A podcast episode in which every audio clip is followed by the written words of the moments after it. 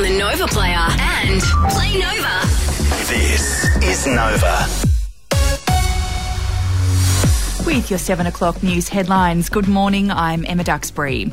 Tributes are pouring in this morning for music legend Tina Turner, who has died aged 83.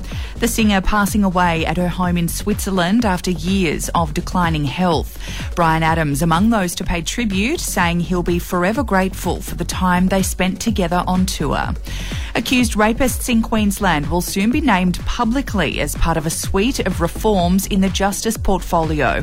Under current legislation, defendants charged with rape and other sexual offences remain anonymous before committal. A police officer is in a stable condition in hospital after suffering broken bones and suspected internal bleeding when his police car was rammed by a stolen truck in Toowoomba yesterday. A 45 year old man is in custody. There's going to be an overhaul of film classification rules to make sure we aren't being exposed to confronting content. Additional information will now be shown next to the rating about depictions of bullying, self harm, horror, and gore. And Kim Kardashian has revealed she's still close with many of her childhood friends. The 42 year old has shared flashback images of her schoolmates and more recent snaps with the same group.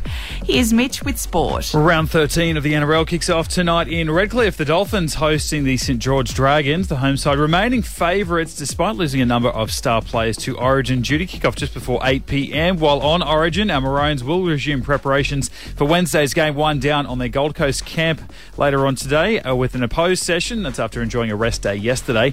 And a big win for Aussie fighter Nikita Tszyu, knocking out opponent Ben Bowman in the first round of their fight last night. Former heavyweight world champ New Zealand's Joseph Parker recorded a first round knockout of his own in the main event fight.